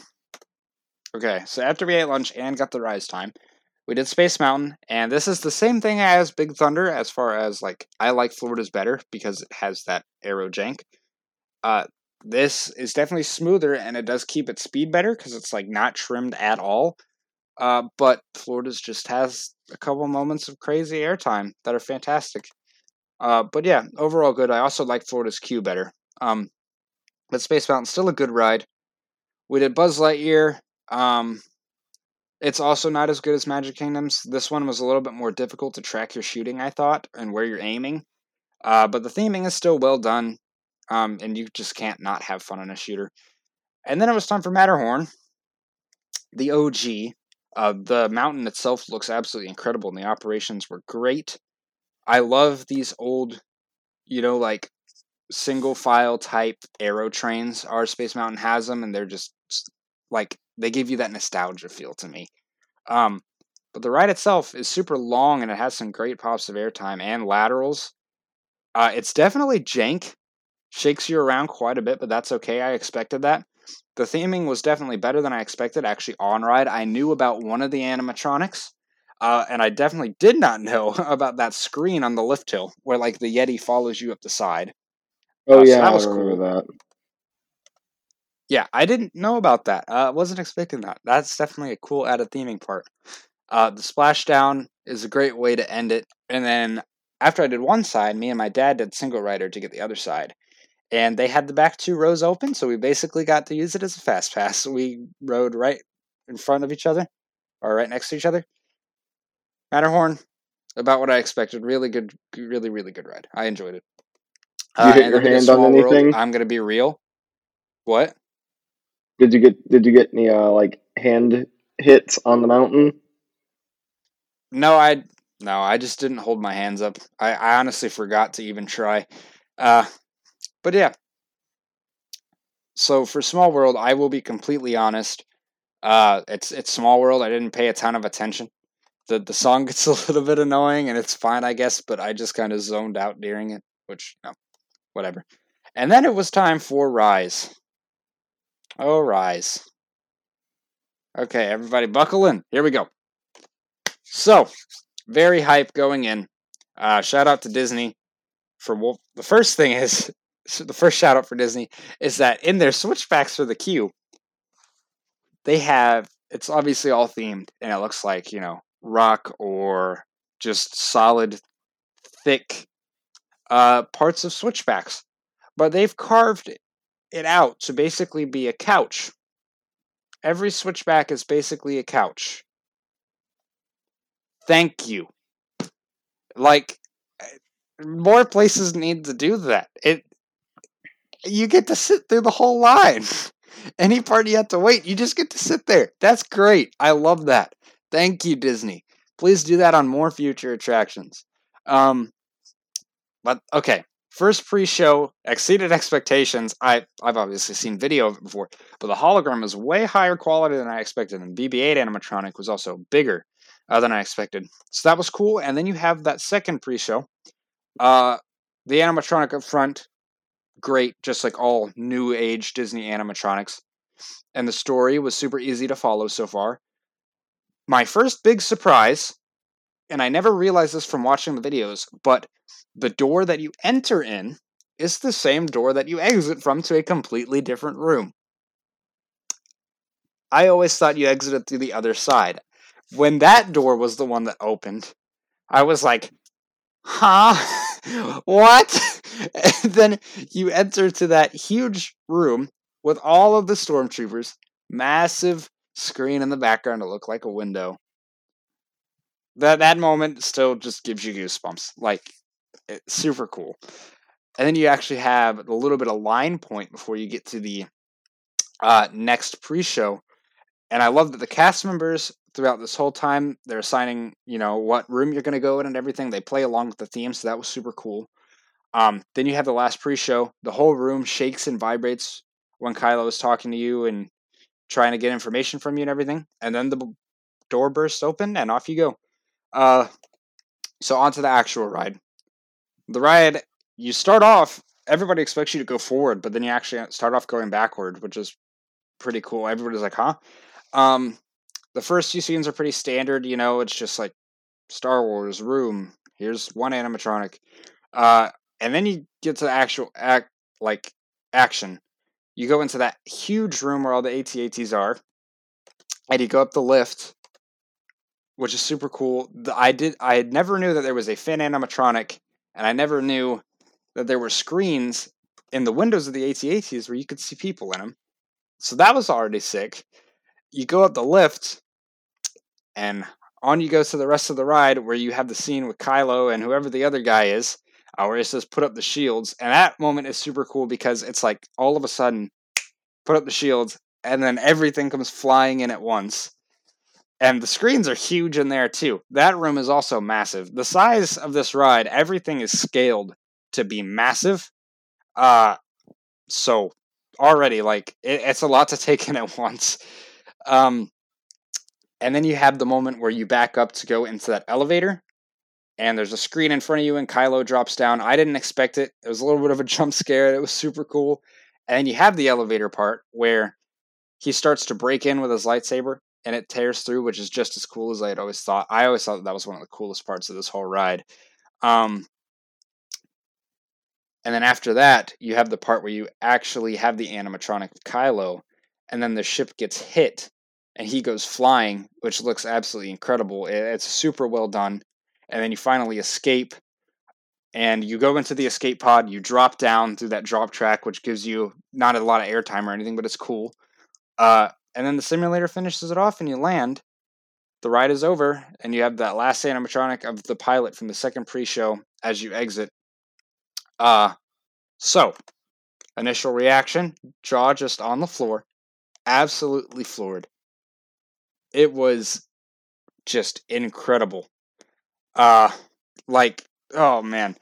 Look, I when I got off of the thing, for about 45 seconds after, I still had goosebumps. It took a while for them to go away. I mean, it is completely perfect, this ride. It really just keeps going. It's super long. Everything is huge, super well themed. There, there's details. The pre shows are amazing. The animatronics and massive set pieces are just stunning. The story is great. The, the ride really is perfect to me. I, it, it is something special. Like, it's astonishing that Disney actually was able to combine a walkthrough, a traditional dark ride, and a simulator to make a nearly 30 minute long experience, and it's just perfection. I, I don't have any complaints at all. Uh, I have to give like huge props to Disney for actually building this thing.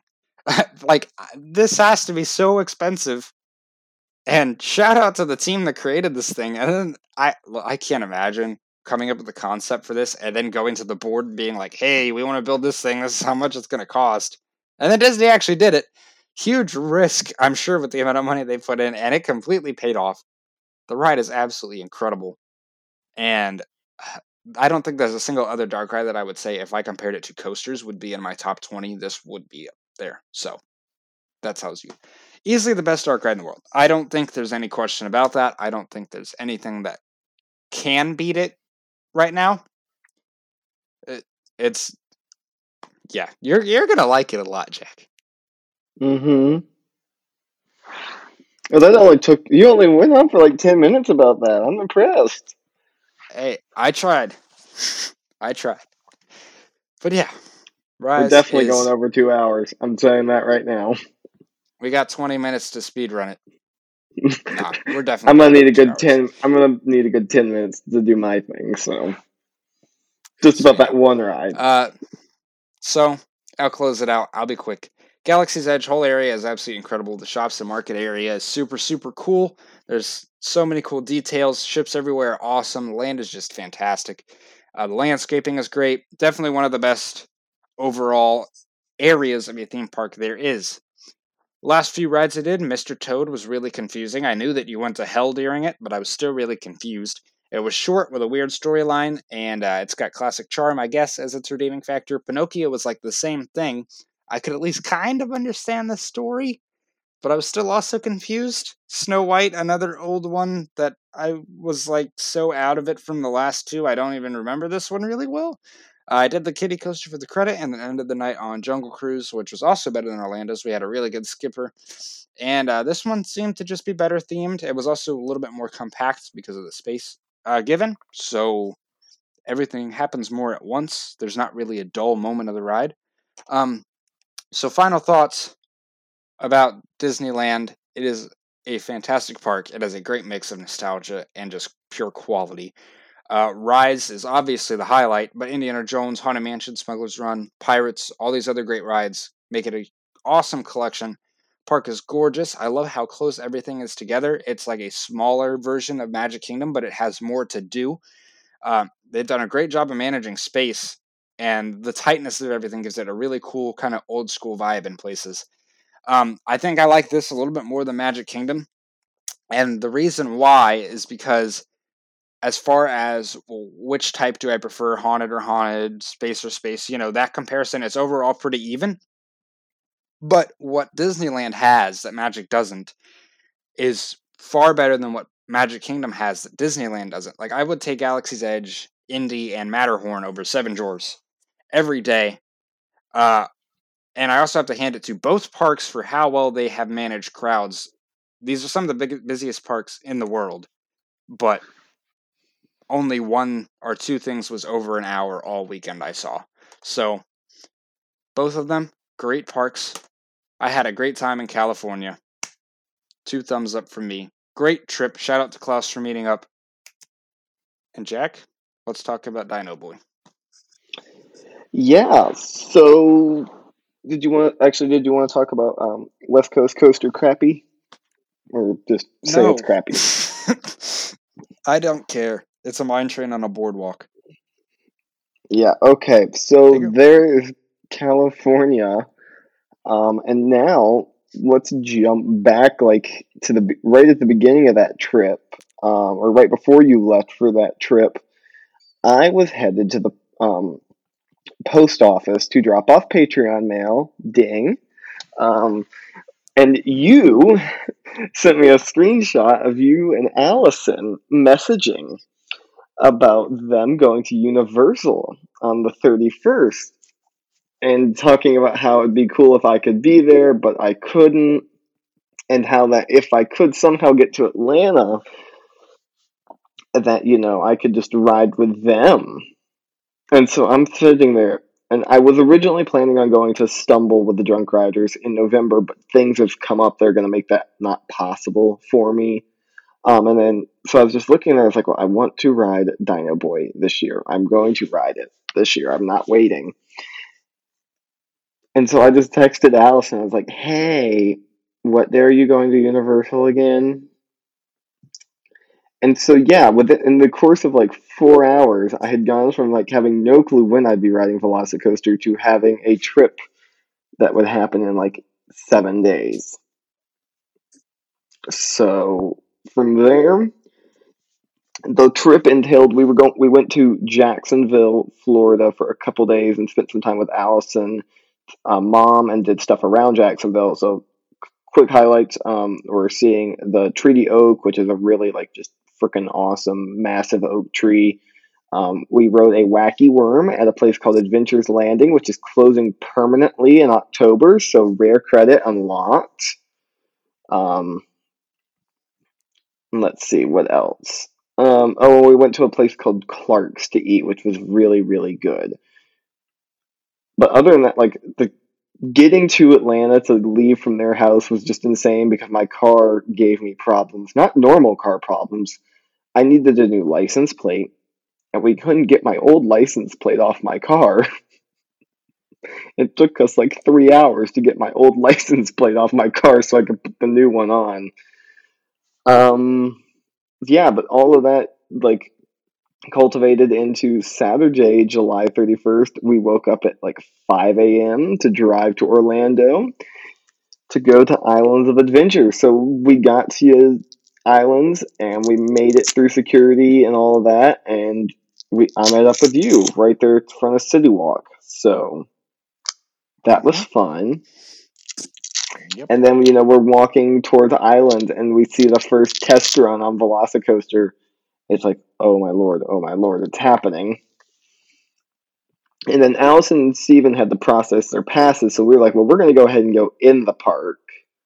And we went and took I went and stared at and we took some pictures of it and just caught up on your Cali trip and all that. And then they texted us and were like, Yeah, we're still stuck in line to get passes. And as it got closer and closer to like park opening and us being able to go ride Velocicoaster, I was like, "Yeah, I'm gonna be the not gonna be the nice person and wait. We're going to ride it." So you and I went and got in line for it while they were still processing passes. Okay, Mhm. first impressions for okay. Also, just for clarification, that was entirely my call. Chris had nothing to do with that. I'm not gonna make him. I made sure that in. was uh, set beforehand. Mhm. That it was not my fault. I don't think they weren't too. They weren't mad at us because they got cool pictures of No. it. Um, so just walking across the bridge under the spaghetti bowl helix thing just is insane. And then you walk under the stall. It's like what? And then as you get in line for it, also okay. First shout out of many. Thank you for doing the locker systems, how you do them for Hagrid's and all of that, but actually putting them under the station so I could take my camera through the whole queue. That was amazing. But you're in line for this thing, and that whole extended queue is just right there on the water, and it's just nuts how close you can get to it. And the like, just standing in that queue, it's impossible to not get excited for the ride. Mm-hmm. And so you make we make our way through the queue. The indoor section is amazing because it's air conditioned. The launch room where the train goes flying past you is awesome. The raptor cages are awesome, and then you put your stuff in the locker, which is you know super convenient. Scan your ticket or your pass, or they've got those tickets if you need one. And then up the stairs, and you're into like the pre-show, and you get the whole video, and it's like, what could go wrong? We built a roller coaster in a raptor cage. What could go wrong? This is a terrible idea. She doesn't realize how fast they are. Um, that whole video- solvers. they're incredible problem solvers. They're quicker than she realizes. They're quicker than she realizes. um, They're quicker than you realize, Claire. They're quick. it's clear. They're quicker than she realizes. She realizes. They're incredible problem This is a- This is a terrible idea. and that whole thing is just amazing. Well, I guess And the then before- hunt is on. on.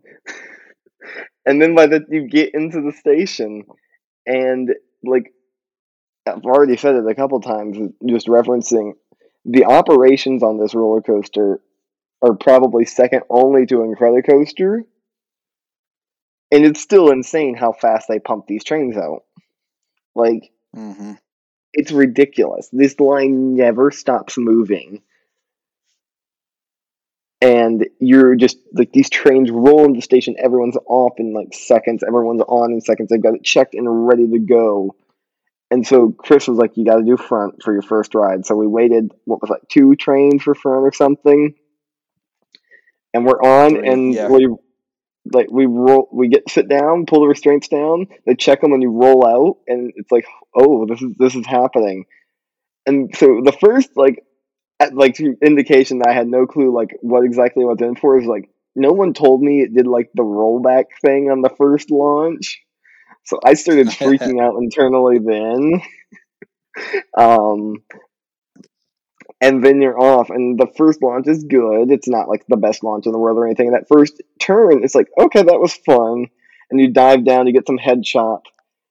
And then as you go up into that second dive loop, that was the moment I knew what I was in for because my body just kept going up and started going to the right as the whole train starts going down and to the left. And I can feel my back just being stretched and popped in every which direction. I'm pretty sure that was at one, Yep. that was the first time I smacked you in the head because I had no upper body control. Um, and that element's like, oh. And then you dive down and it whips and you get some good pops of airtime as you're twisting around. And there really wasn't like another crazy standout moment in the first half. But that meant, but it's all just awesome. And you're just diving in and out of the rock works and everything's cool. And then you do that little like outer bank and then dive into the second launch and then just boom, you're gone up the top hat, you get laterals going out the side, and you get a little floater on the top. And then as you dive down and you flip into that stall, it just throws your whole body out. And then throws your whole body back the other Mhm. direction. And then throws your body back the other direction. I think that was where you elbowed stall, me I in the elbowed head. the head. Yes. and I'm pretty sure I smacked you at some point during the stall too. And then you hit the you come out of the stall and you hit the wave turn, and the wave turn throws you out of your seat. And then you dive back down. You do the little twist, which that was probably like the one part of the ride. I was like, oh, that didn't hit quite as much as I was expecting. It didn't feel like you got popped out as much, but it was fun. And then you dove back down, did like the overbank, hit the airtime hill, and then your whole body just goes sideways, and you're hanging out the side of the train as the whole thing's rotating, and then as you hit upside down, it like it throws you down towards the water, and that roll over the water, my, it's the best inversion on any roller coaster I've ever experienced. There's nothing like it. Like you're getting laterals and airtime in an inversion. I don't even want to call it airtime. I just like calling it violently flung. And then you twist up into the brakes, and Chris is my witness. I just sat there leaning against a restraint, clutching my head, trying to process what had happened. Yep. So, and yeah, we rolled back into the station and we got off, and I'm like, what on earth? That's insane. And then Allison and Steven and the rest of our group were in line at that point, and they actually got like a picture of us on the ride, and I looked like I was having the time of my life. Um, and so we went up and we went over down to, by Popeyes and set up to get pictures of them going through the roll, and those pictures are amazing. I'll post them eventually. Um, but yeah, so Velocicoaster definitely delivered on that first ride. Then from there, I think we had what we got two Hagrid rides back to back. Yep. Um, and Hagrid is still it's it's as amazing as I remember, but you know, Velocicoaster definitely puts a dampen.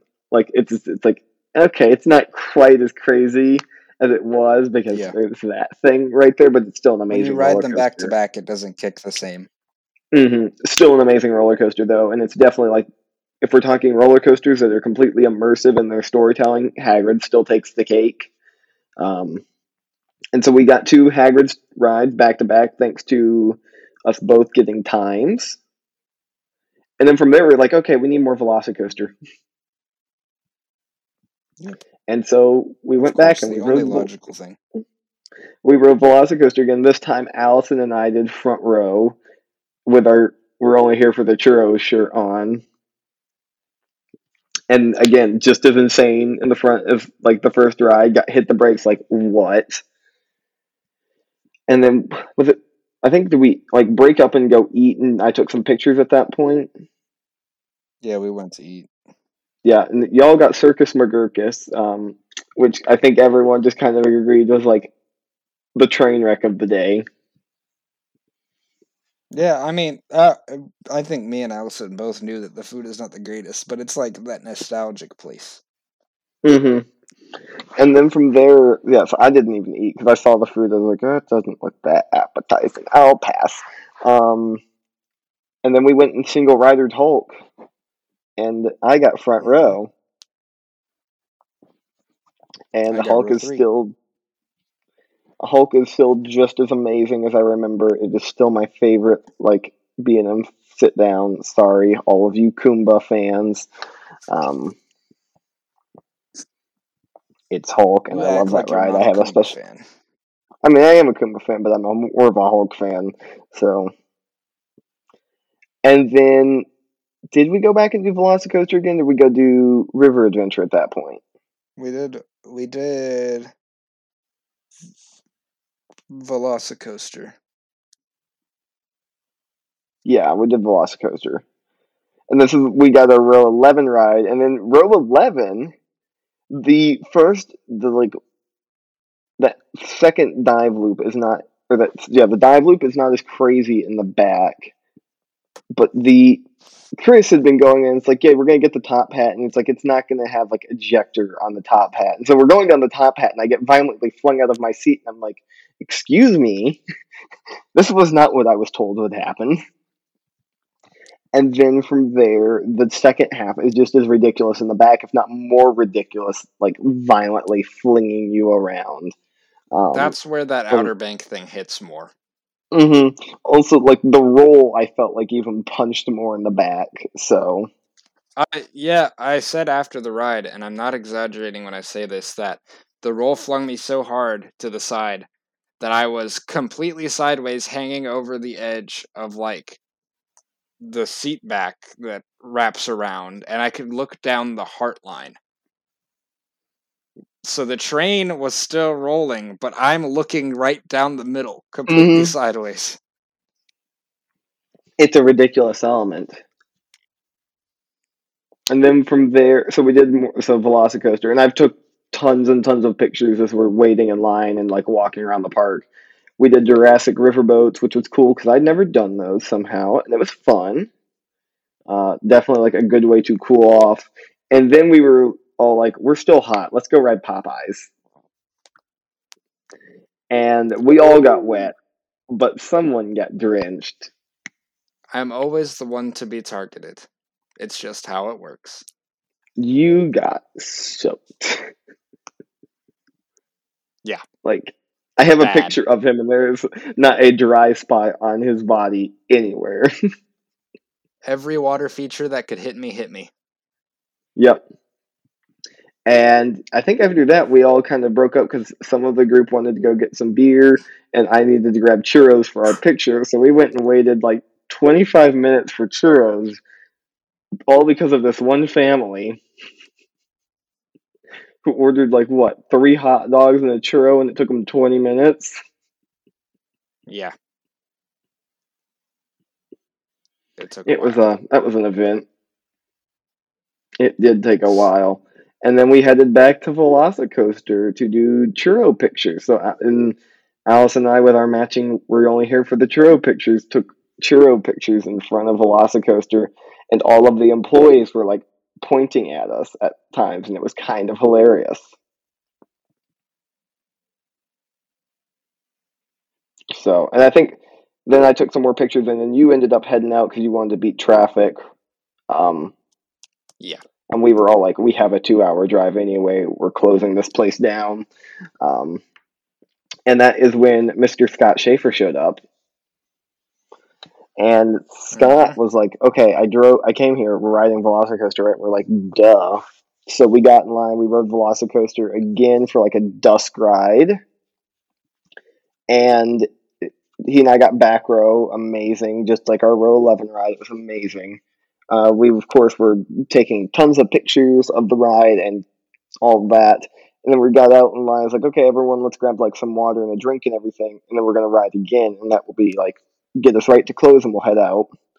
So we're doing all this, and we're getting some cool long exposures of the ride and all this other fun stuff as we're waiting. And we get in, we put our stuff in the lockers, and I'm like, Scott, do you mind waiting for front with me? Because I want to do front one more time, especially at night. He's like, yeah, that's cool. So Allison, Steven, Carl, Colleen, all of them, they got on like row 11 and 12 on the train, and we had like a six train wait for front. And so they rode through and they got off, and we're like two trains from getting on, and then we're a train from getting on. And the the person walks up to us and is like, "Hey, do y'all mind waiting a train? Um, and we'll get you on the next one." We're like, "Of course." Train comes in, they load those people on. Train gets dispatched. Next train rolls in. We walk through the gates and sit down. Strengths come down. They're starting to check them. And the guy comes over the intercom. It's like, attention, all Velocicoaster riders. We're going to have to ask you to step back through the gates, and we will get you on the next train. 40 minutes later, we got to ride because I did a full evac of the ride. We missed getting evac'd by one train. Um, which like it would have been sweet to get an evac, but also from what we could tell, those people did not get the option to ride again, so they kind of just got screwed out of riding, and we would have just gotten evac'd off the first launch. Um, yeah. So we like like ten oh two, we finally got on, and we got a front row night ride on Velocicoaster, first train of it reopening, and the energy was just insane on that train and that night ride was just like cemented it as one of my all-time favorite rides. Just nuts.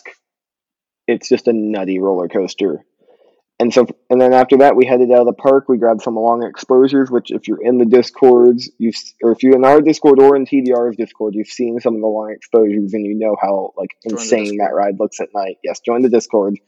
Those are all going to start getting posted on instagram here in the next couple days and twitter in the next couple days and yeah, that was the whirlwind trip to Velocicoaster, and it was amazing. And I don't want to like spoil it, but it is very, very high on my rankings. And you, you'll, I mean, if you follow my personal Instagram, you already know. so, go find my personal Instagram, and you might be able to figure it out. But Velocicoaster yeah. is good. That's what coaster is really good. Anything else? Um, no, we've talked for two hours. I think we probably have other stuff we need to do now. We missed our uh, cutoff by about th- probably three and a half minutes by the end of this. But uh, yeah. So we hope you guys like long episodes. Thank you for listening as always. We hope you guys smash this episode just like you did the last one. And uh, you want to plug? Yeah, uh, follow us on Twitter and Instagram. Twitter at Twisted Traveler, but the R at the end is the one. Instagram at Twisted underscore Travelers. And then you can follow me on Instagram and Twitter at Thrilling Moment. And Chris? You can follow me on Instagram at Twisted Travelers. Chris, once again, thank you for listening. Join the Discord, Patreon, buy Allison's book, follow Bryant, follow everything. And we will see you next week. See ya. Oh, and when the gates open, the hunt's on. The hunt is on. The hunt is on. Thanks for listening to the Twisted Travelers Podcast.